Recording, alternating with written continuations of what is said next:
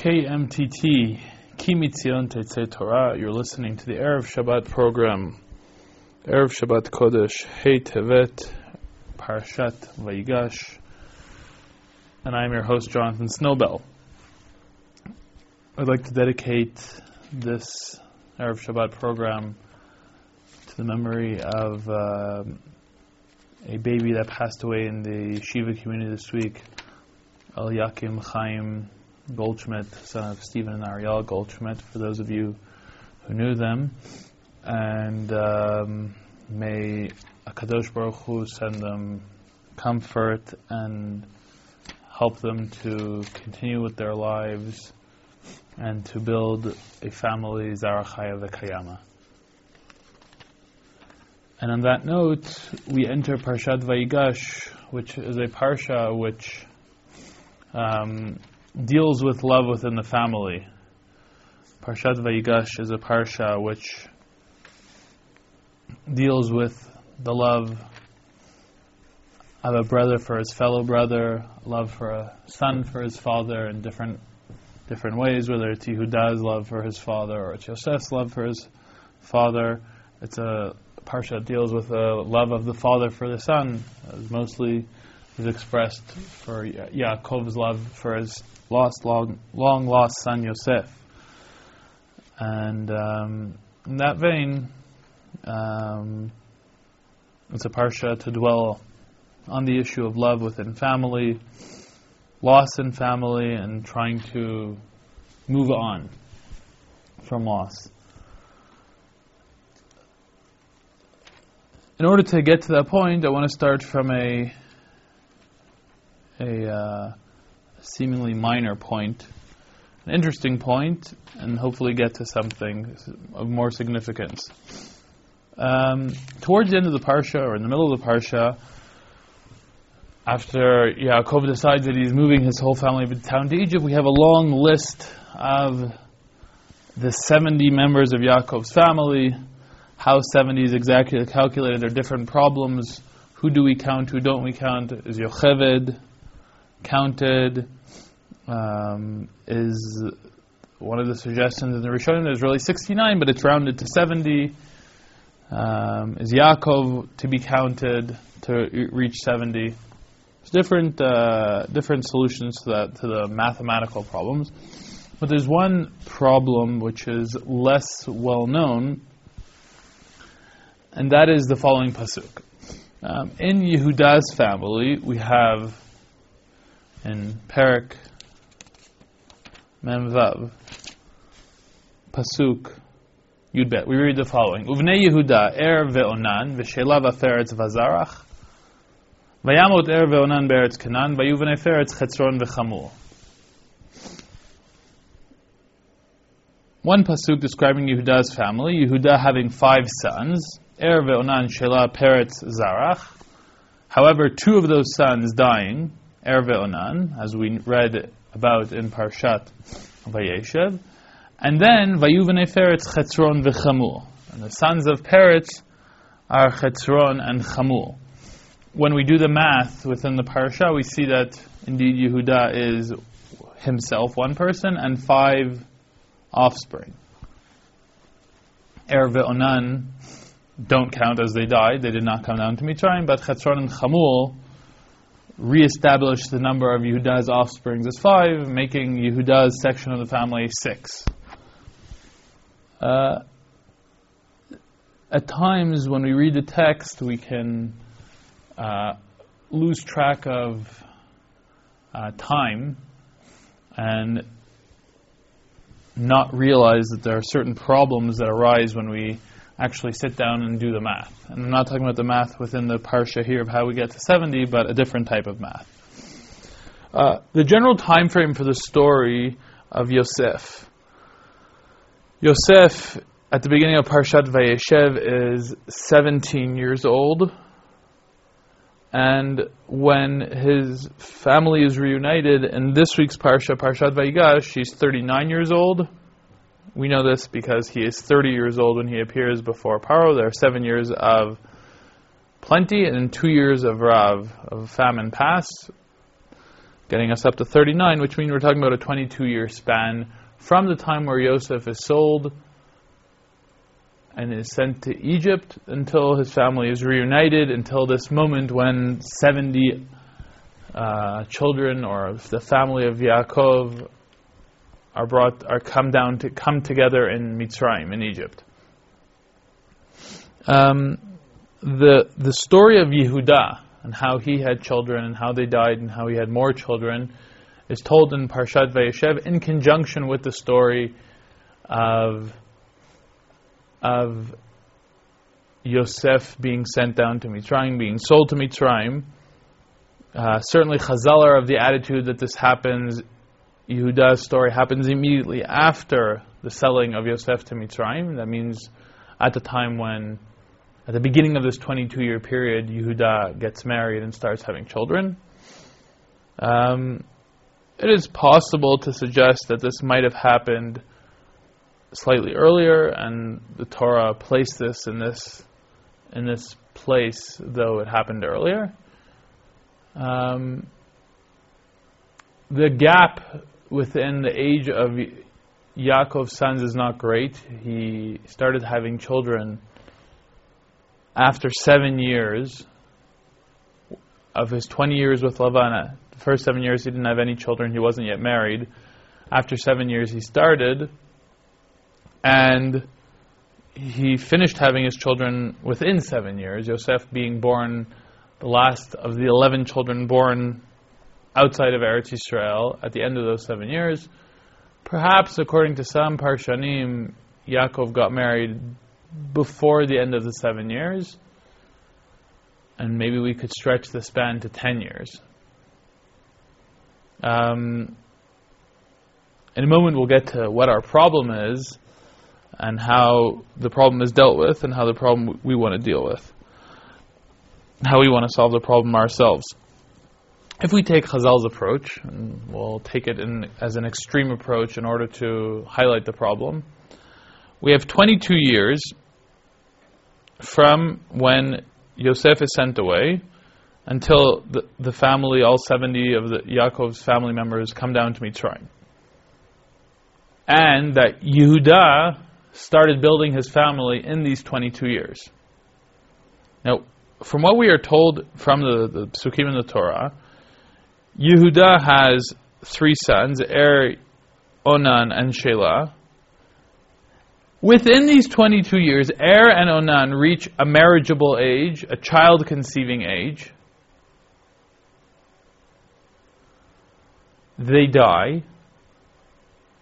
Shelah is still too young to be married at the, at the point where they both die. And then Tamar does what she does in order to conceive Yehuda's children, Peretz and Zerach. And then according to the Psukim, Peretz reaches a marriageable age as well and has two children, Chetzron and Chamul. Within 22 years, he has sons reaching marriageable ages, two sons, a gap to the third son. Then he has, after those sons have reached marriageable ages, he has two more sons, twins, who they too reach marriageable ages. At least one of them is married and has two sons. Let's do the math here. Within 22 years, let's take a low figure of the age of 12 or 13 for being marriageable age. Er turns 12, 13, 12, let's say. He dies very soon. Onan is more or less the same age, maybe a year apart. He's also marriageable age, so let's say, let's get up ourselves up to 13 years. Onan dies. We're up to 13 years out of the 22 years. And then, Shelah is not yet a marriageable age, so she's significantly younger. So we're waiting another two, three years minimally, or up to 16 years. And then Peretz and Zerach are born between 16 and 17 years. Peretz and Chetzron, Peretz, pardon me, Peretz and Zerach are born. And now Peretz, with five years to go to get up to 22 years, is successful to have two children. Something's wrong here with the math. Again, we're taking very conservative numbers here. We're assuming that they're marriageable age at the end of age of 12 or 13, which is 13 is the age that uh, a male became became a, becomes of age physically and is able to conceive, maybe a little bit earlier depending on the individual. He immediately gets married.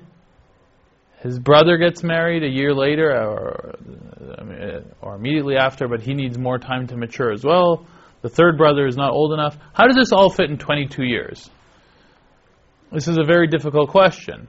Now, the Seder Olam Rabbah takes the approach that, uh, yeah, in those days they got married at the age of 7, 8, and then everything can fit into 22 years. But we're talking about to, for, for argument's sake, a couple generations growing up here within 22 years. If you followed, you followed. If you didn't follow, you didn't follow. But it seems to be highly unlikely.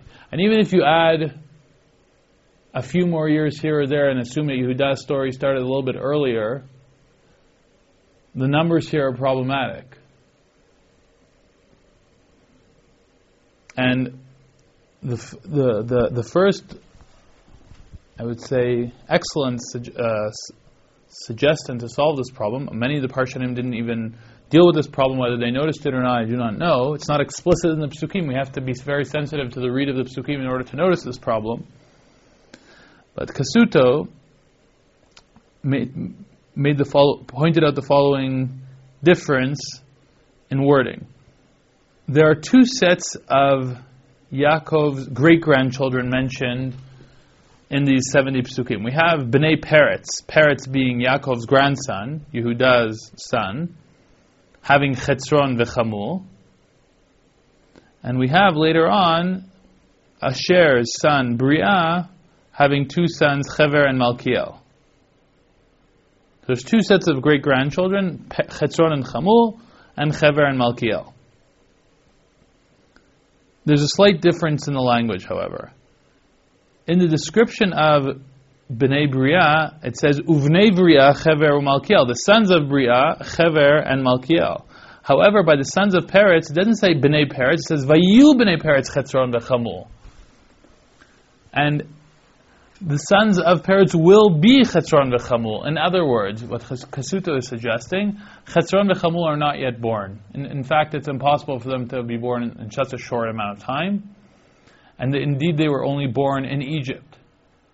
So why are they counted as one of the 70, two of the 70 children of Yaakov? Because Chetzron and Chamul are replacing Erve Onan. Because Erve Onan were in existence and should have been in existence had they not sinned, therefore Chetzron and Chamul posthumously can replace Erve Onan even though they're not even in existence at the time when Yaakov's family reaches Mitzrayim. What we're talking about here is the abilities of families to face tragedies and move on. To desire to not be deterred by tragedy, but to continue to build.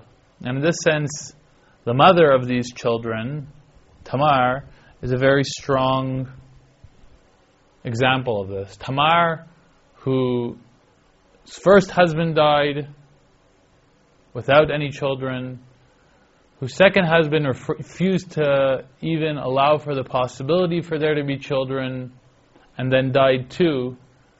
And that she saw that the third son, who was supposed to be given to her as well, was not going to be given to her, at any point, after the first husband dying, after the second husband dying, and after or after the third husband not being given to her, she could have given up, crawled into her small space, and wallowed in her sorrow.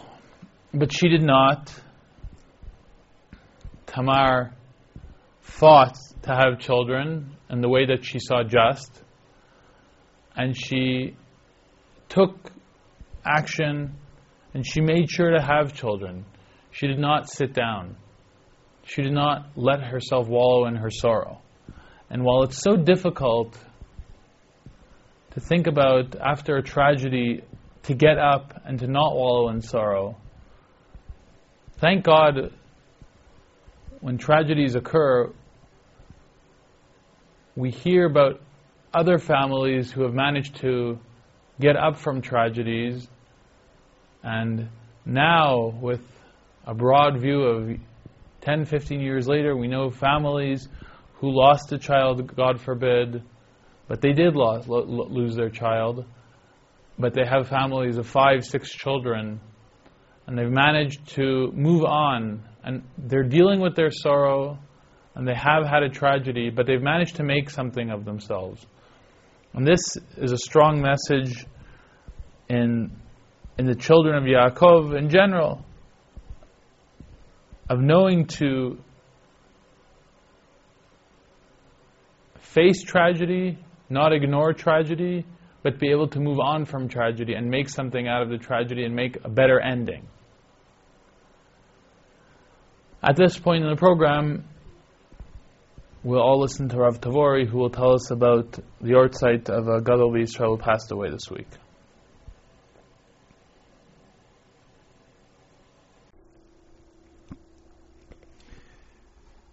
Usually, we discuss at this time one of the people whose yahrzeit we commemorate this week.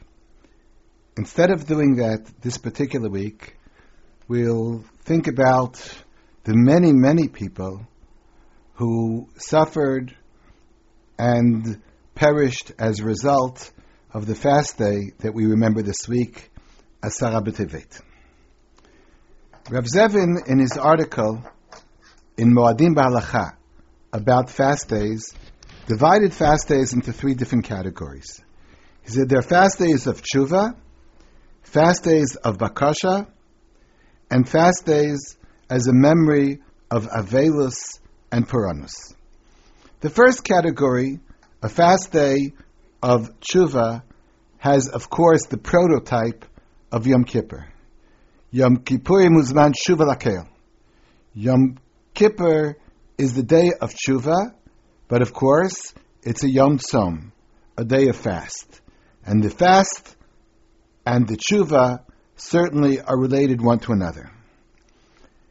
In biblical law, of course, there's only one fast day, Yom Kippur.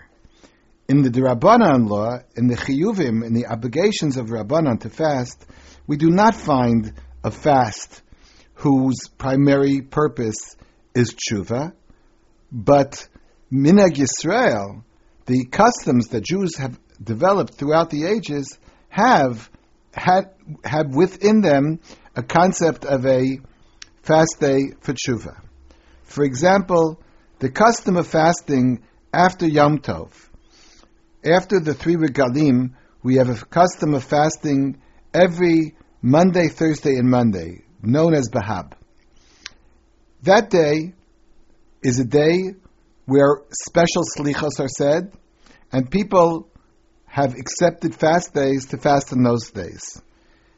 Today, except for the yeshiva world, I find very, very few places that observe Bahab even to the extent of saying slichas.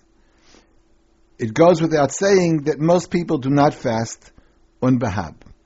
But the custom of fasting on Bahab was based upon the idea that after Yom Tov, when we left our normal patterns of life and perhaps we engaged in a little bit too much frivolous activity, Chachamim somehow created this custom of fasting in order to atone for might, might have been done inadvertently which in things which would not have been within the spirit of Yom Tov, indeed not within the spirit of Judaism. The fast that we have, that some people accept Erev Rosh Chodesh, the fast, the day also of Slichos that we call Yom Kippur Katan, is also a fast day that's based on the concept of tshuva, rather than asking HaKadosh Baruch Hu for anything specific, or as a day of Avelus, a day of mourning. The second type of fast day, the day of Bakasha, of asking HaKadosh Baruch Hu, is really the topic that's found in the beginning of Maseches Tanis, and in general is a thread that goes through that Gemara. The Gemara says that when there are certain problems occurring to Bnei Israel, the Gemara, of course, in Tanis discusses the fact of a batzoret, a situation where there's no rain. The Gemara goes through a whole procedure of how we declare fast days, when do we clear the fast days, and what do we do in those fast days. It's obvious that the purpose of those fast days is to ask HaKadosh Baruch Hu to intercede and give us rain. It's not mandated, of course, in the Torah, but it seems to be, it's included in the biblical law of V'chita vol milchama ba'artzechem al atzar atzoreretchem v'areyotem b'chatzotzrot. The Torah told us on a day of war, but the Medrash Halacha explained that it's not just war. Any problem that faces the Jewish people, whether it be pestilence, whether it be famine, or whether it be war, is a time for Bnei Israel to turn to HaKadosh Baruch Hu and ask HaKadosh Baruch Hu to intercede. And that time, the Gemara in Tanis, the Mishnayos there in Tanis, explain the fast days that occur based on the situation of rain. So for sure, there's a concept of bakasha. The Ramban, of course, as we'll all remember, said that someone who is in a is biblically obligated to pray, even though the Ramban himself thinks that tefillah is the Rabbanan. The biblical obligation of tefillah does not exist on a day-to-day level, but it does exist based on that pasuk of v'chitavo milchama b'artzachem. In the situation where there's an unusual problem facing the Jewish people, then we turn to Hakadosh Baruch Hu in prayer the Mishnah explained that those prayers are accompanied with a fast, and that fast is obligatory upon all Jews. The Rambam, in a very famous statement in Hilchos Tshuva, the Rambam discusses that various people who are who are considered beyond the pale of Orthodox Jews. The Rambam gives a concept of a mumar. We would call it in English an apostate, someone who rejected Judaism. And in a famous statement, the Rambam said in Paragimel of Hilchos Tshuva Halach Yudalif, "Haporish midachei tzibur, ava pishelo avar avera, elo nivdal miadas Yisrael, v'lo nichnas b'tzarasan, v'lo mis'ane b'ta'nisan, elo holech b'darko ke'echad migoyi ha'aretz, u'chi'ilu ena mehem, ein lo chelik lamabah. The Rambam says a person who deviates from the common practice of the community, even though he did no specific avera, he did nothing specifically wrong, but he separated himself from the community. He did not do mitzvahs together with them, does not identify with their pains, with their troubles, and does not fast on their fast day. If he didn't fast on the fast days that are in the Shulchan Aruch, I would not say he's not a person who did abstain from every Avera. The Rambam is referring to fast days that were called by the community. When the community decided, for example, that there's no rain, and the situation is dire, and we must pray, we must fast, this particular person said, I opened the faucet, there's water, it's not my problem, it's the problem, let them worry about it. Not because he's sick, not because he can't fast for any specific reason, but simply because he says uh, it's not for me. It's not. I'm not part of that community which is affected by that particular problem. The Rambam says this fast day, the fast day of Bakasha, the fast day that people are involved in as a community is so important that a person who does not take part in there, in that fast day, just because he doesn't feel like it, he doesn't identify with it, the Ram says he has no share in Olam Haba. So that's the second type of fast day. A fast day of bakasha, of, excuse me, of asking HaKadosh Baruch Hu to intercede. The third type of a fast day is, of course, the one that we're more familiar with. The fast days to remember the tragedies that have, be, that have occurred to the Jewish people, and indeed to mourn those tragedies and the people that perished at those times. This, of course, is based on the pasuk of Zechariah that he refers to the various dates and the months. He uses Tzom Harvi, Tzom Chamishi, the various dates in the pasuk in Zechariah, and they were identified. Tzom Harvi refers to Shavasa B'Tammuz, the fourth month. The Tzom Chamishi is Tisha B'av, which is in the fifth month, Av. Tzom Shvi is, of course, Tzom Gedalia, Shlosha B'Tishrei. and this week we have Tzom Asiri, which is the tenth day of Teves, and Teves is the tenth month. And the Rambam adds. The when I say the Rambam adds, it depends upon which text of the Rambam we have. According to the text that is found in the manuscripts used by Rab Shabtai Frankel, that phrase "V'noagu kol Yisrael bezmanim elu isanos" is the end of the previous halacha. The Tzom Arvi, Tzom Chamishi, Tzom Shvi, Tzom Asiri. These are the dates declared by Zechariah, and the entire community has the custom of fasting on these days. Uh, according to the standard edition of the Rambam, the phrase "V'nagu Kol Yisrael" is the introduction to Halacha Hey rather than the end of Halacha Dalid. But it does seem more logical that it should be the end of halacha dalid and not the beginning of halacha hey. And these four fast days, the Gemara says, in certain circumstances, when there's a peace, whatever peace means, we don't fast. If there is a bad situation, whatever that means, you must fast. And if there is a sort of a parva situation, it's neither war nor peace, then it's up to the people to decide if they want to fast or not. And Rishonim explained that today we all want to fast. We've accepted upon ourselves to fast, and probably that's what the Rambam was inclined to point out when he said Noagu Kol Yisrael lisanos bismanim Noagu Kol Yisrael bismanim eila lisanos. At our time, presumably, when it would be defined as a time of neither shalom nor milchama, neither peace nor war, the Rambam says we have agreed to fast. But let's focus for a moment on the particular fast day that we are going to point out this week. Asar B'Teves.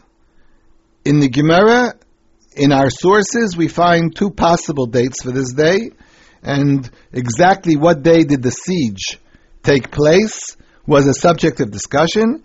We follow the opinion that it's on the 10th of Teves, but it would be important to note that some people think it was on the 5th of Teves. The Gemara in Rosh Hashanah Daf Yud Chesed Beis brings a machlokas between Rebbe Kiva and Rebbe Shimon. Rebbe Kiva says that the fast of the tenth month is the tenth of the tenth, which is Asar B'Teves. Reb Shimon said it's the fifth of the tenth month because that's when the message was given that the city had been somehow uh, attacked. Be that as it may, we accept the custom of fasting on the tenth of Tammuz, of tenth of Teves. A very interesting idea was said specifically about Asar B'Teves. Asar B'Teves is the only fast day that can occur on Friday. And we do fast on Friday.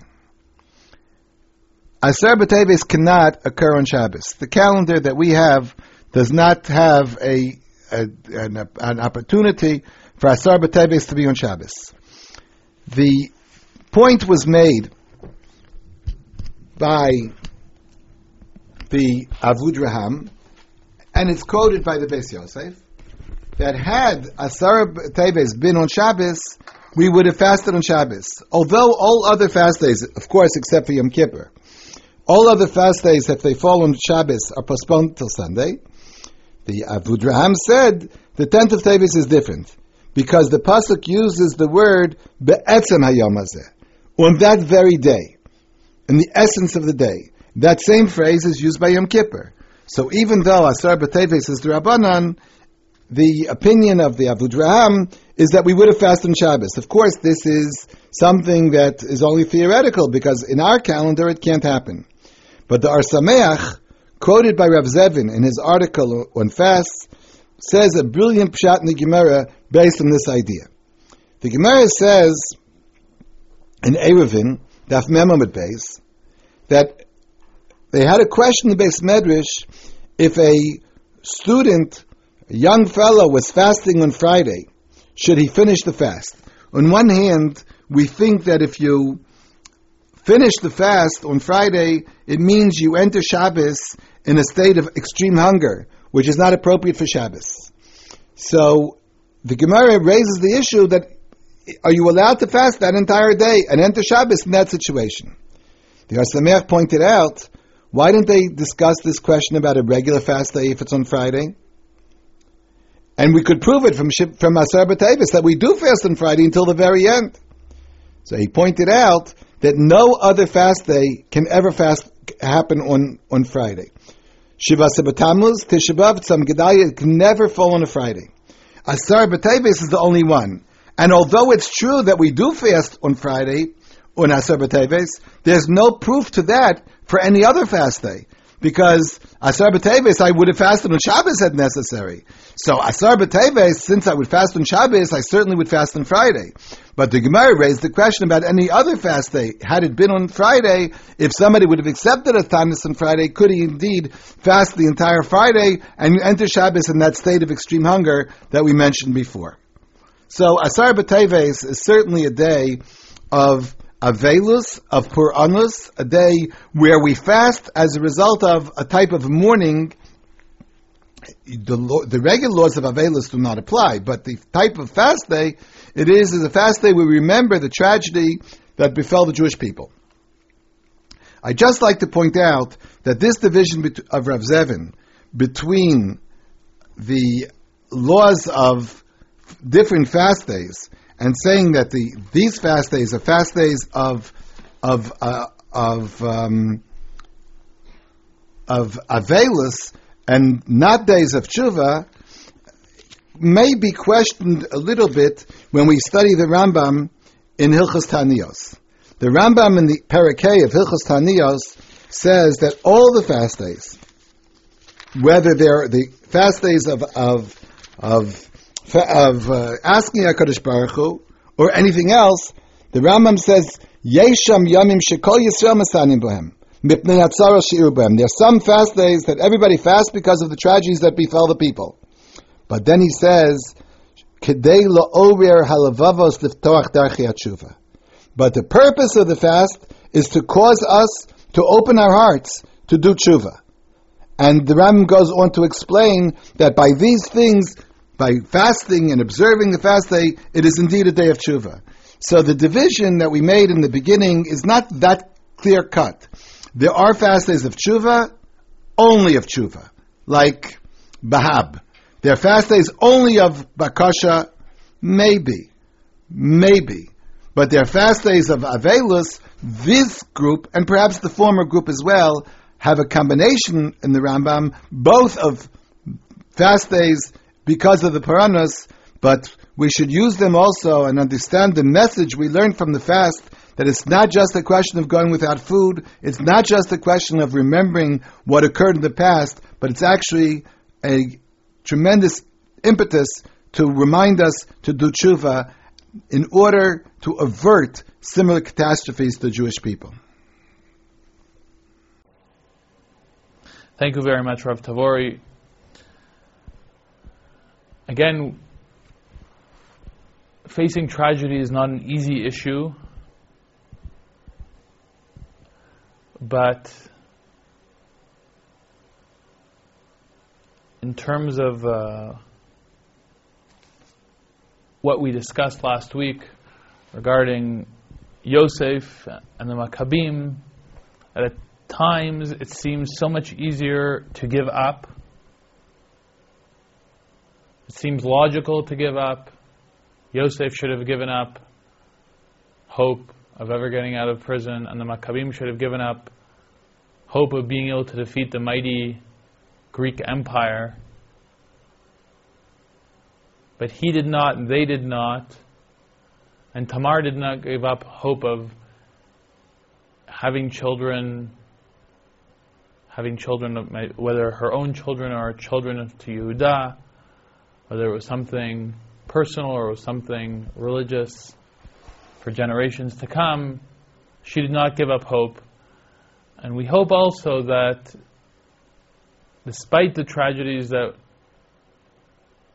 sometimes happen to us, God forbid, or happen to people close to us, we know for ourselves and we know to help others to not go into, crawl into a corner of Yeush, of giving up, but to push forward and to have faith in God, that we have the ability to stand again, to move forward, and to make, make productive lives of our lives despite our tragedies.